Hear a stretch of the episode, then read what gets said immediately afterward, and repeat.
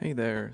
So let's continue the uh, hacking hacker series and how it is that what, what makes someone a hacker and how does one become one if they are not one already. So where we're at now in the article by Eric Raymond on catb.org is the hacker nerd connection. He does say that it is a myth. You don't have to be a nerd to be a hacker, but it does help because uh, you kind of have a lot of free time, typically, uh, due to social being a social outcast most of the time, and you also uh, being in this nerdy mindset. You love to you listen, you'll, you'll inherently love the tinker, but it doesn't mean that you have to be one.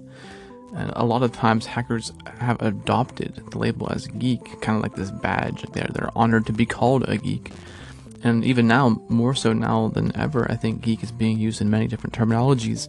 You have people that are geeks about this and geeks about that. Um, I know I have friends that call themselves comic book geeks, but they don't. They're not typically a nerd of sorts that you would see in school. Uh, you know, with those glasses on with tape on them and stuff. They're just very socially adapt. Uh, adept, maybe the word is and so they're they weren't, they're not nerds, but they're geeks, and that word's been very stre- being stretched out across everywhere. Um, he does mention that the word nerd has been used uh, in this specific way that he's talking about since the 1990s, and it was like a mild uh, pejorative of the word geek, and it was harsher. Like people say, "Oh, you're a geek," you can kind of take that as like, "Yeah, I know, I'm a geek," uh, but like nerd has a little bit more of like a could be more of a sting to it if someone doesn't want to be a nerd or in that same situation. So yeah, you don't have to you don't have to be a nerd to be a hacker. Hackers just tinker. They love to take things apart, put it back together again, make things in ways that no one thought of making it before. You know, and that's why a lot of hackers are programmers because you can have you can solve so many issues with with computers these days that you don't you don't need um, tools beyond a computer. Like everyone, not everyone, but most people in the United States have a computer in uh, all developed countries. And so that in and of itself is great because you just have to sit down and get started. That's why I love, um, well, I'll say love. That's why I use a lot, do a lot of JavaScripting because it's, it's just easy to get started. All you need is a text editor and a web browser. You can run scripts in your web browser and you can test things out and see how things work. And that that in of itself helped me understand programming more than classes did. I took classes throughout college and high school. Um, I learned a lot in high school, but college I didn't learn much. I actually dropped out of the major and changed my major to political science, which is super goofy for a guy like me to do that. But I just didn't.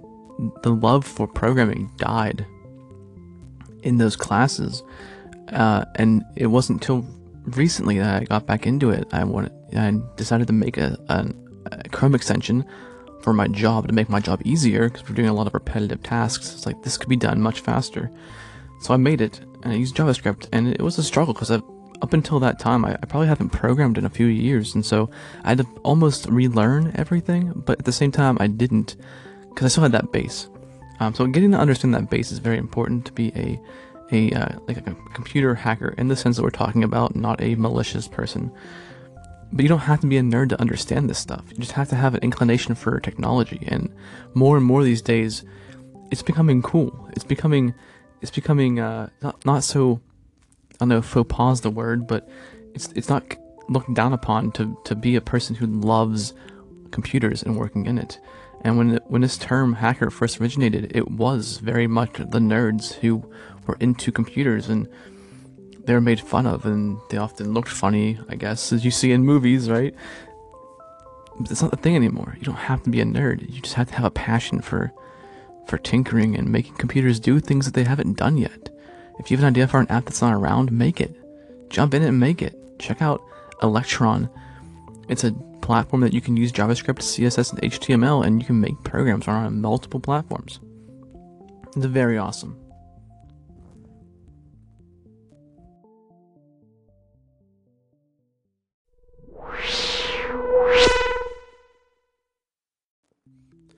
Okay, so let's get into the next section here. This is points for style. style points for hackers. Now, Eric does mention here that these things are good. You need, you should you should use these things. These are things that don't require a computer, but they are still not substitutes for the actual hacking and programming itself. But these are good. They help you in the long run. The first thing he has here is to learn to write your native language well. Um, this is good. This is good. Uh, you don't want to sound uneducated on the internet. You don't want to sound um, f- foolish. A lot of times when you read something that has bad grammar, it's not written well. It's hard to read. It's hard to follow. It's just overall a difficult experience for everybody. Second thing he has here is uh, read science fiction. This this this is uh this is usually pretty pretty stereotypical, but there's a lot of things in science fiction that have contributed contributed to our current society in computers. Like we have currently these mobile devices, cell phones.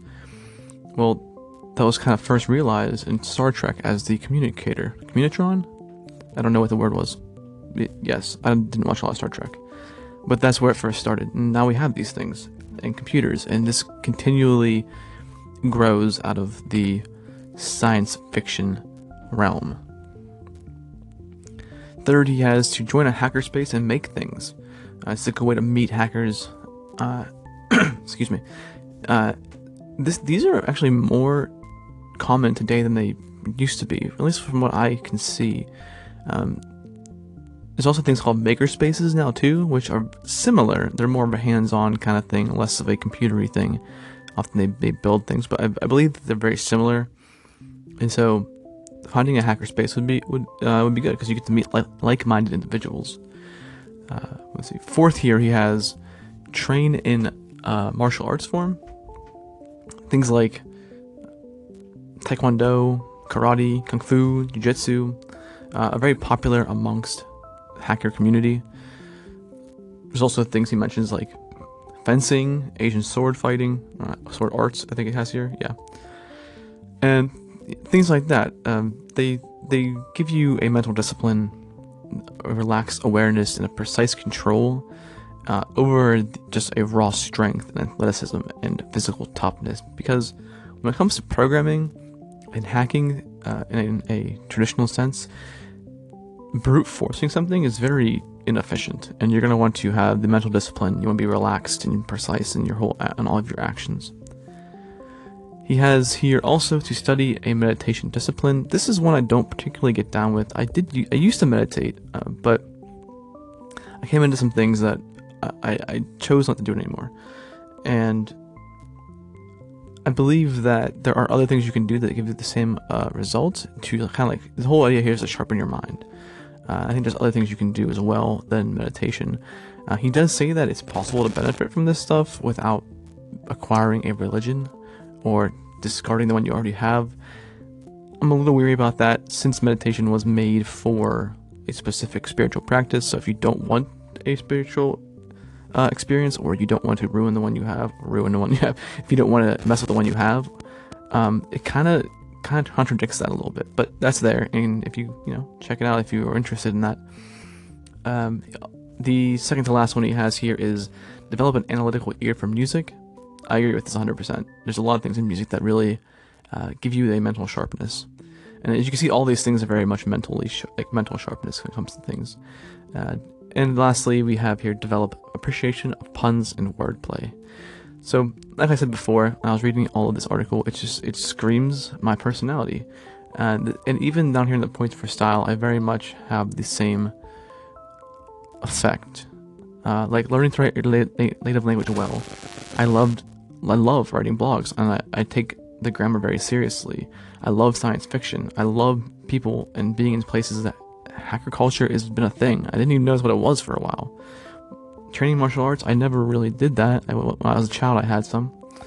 Um, I used to meditate. I love music. I have a minor in music from my university, and I love puns and wordplay so much that my wife gets driven crazy. So now let's get into the negatives, uh, things you don't want to do that will give you negative style points, so to speak. So Eric Raymond has listed here a few things you don't want to do. The first is don't use a silly, grandiose username, uh, user ID, or screen name. I don't do this. I've never done this. Uh, well, I shouldn't say that. I, when I was in early high school on AOL Instant Messenger, I changed my name a lot on AOL Instant Messenger, and so I probably had some stupid ones. Um, but yeah, don't do that. Just don't. Just use a use a name. Like you want to. If you're hacking, you want to. You're doing things that are for that are good, that are building things up and not destroying things, and so you should be. You should want recognition for it. You know, just use your real name or a derivative of it. Like in my situation, J.R. Swab. That is my name. My initials, my last name. It's very obvious that's me. Don't use things like I don't know, dudes with two zeros and a Z.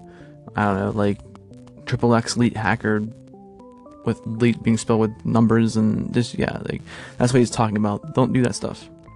And he does say here, if you have one, stop it, because the hacker community, the hacker culture will mark you as a loser.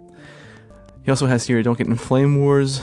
Um, very straightforward because if you're, you're using your actual your name in your in your you know handle so to speak it's not really a handle it's like your username is, is your name you don't want to be associated with flame wars just just don't bother with that. He gets into uh, don't call yourself a cyberpunk. It even says not to waste your time with anybody who does. This is interesting. Uh, i think cyberpunk is enticing because of its grandiose because of its appearance but they're not doing anything typically. This probably isn't true for every every person who considers himself a cyberpunk, um, but they're not doing anything that's typically advancing technology. They're not making programs. They're not. They might not even know how to program. Uh, they're they're. It seems like they're in it more for the looks. Um, and actually, if you if you consider yourself a cyber, cyberpunk uh, and you're listening to this, let me know. Uh, tell me what, what, what it is that what you're all about because I don't I don't really know. I'm just going off of what Eric Raymond, Raymond has written here, so I don't want to just say this is this is uh, stupid or bad. I don't really know. I'm just saying like what I've seen in the in the uh, in the environment and the culture. Uh, he also has here don't post an email or write anything that's full of spelling errors. This gets back to the learning how to write well. You you don't want to sound in your writing as uh, uneducated uh, because the hacker culture does take intelligence very seriously. It's a very um, being smart is kind of rewarded. It gives you more brownie points and or style points, and you don't want to do anything that would hurt your style points this is very interesting the way I'm talking about this. It's like you actually get points somewhere, but you don't. It's all in people's perception of you, and that's not always easy to control. But doing, not doing the things we're talking about here, are it's going to help you, uh, help you keep your reputation at a good reputation. And I think even anybody who has a presence on the internet, who's using their real names and trying to do something, they want a good reputation, and that's very much what the hacker culture is about. Not the uh, cracking culture, of course but the hacker culture. And so you don't you don't want to do that. You don't want to use silly usernames. You want to use your use your actual name. If you have a silly username that's concealing your identity, change it. You know, there's no reason to do that. It's, it, it goes into being. Um, Eric Raymond says it's juvenile and a silly characteristic of, of crackers. Uh, you don't want to do that. And of course, you're using, like we said it already before, if you're using your real name, you don't want to get in flame wars. You don't want to be associated with either side of anything. Whether you agree with the one of the sides of the flame war or not, just don't be involved. It's not gonna, it can't benefit you anyway. Because either way, one half of the one half of the population that's arguing these things is going to discredit you, and that's not going to help. If you have 50% of people that discredit you, well, now you can't even pass 50%. Uh, in reputation of people who find you to be a good hacker, a good programmer, and someone that they want to associate themselves with, possibly even hire.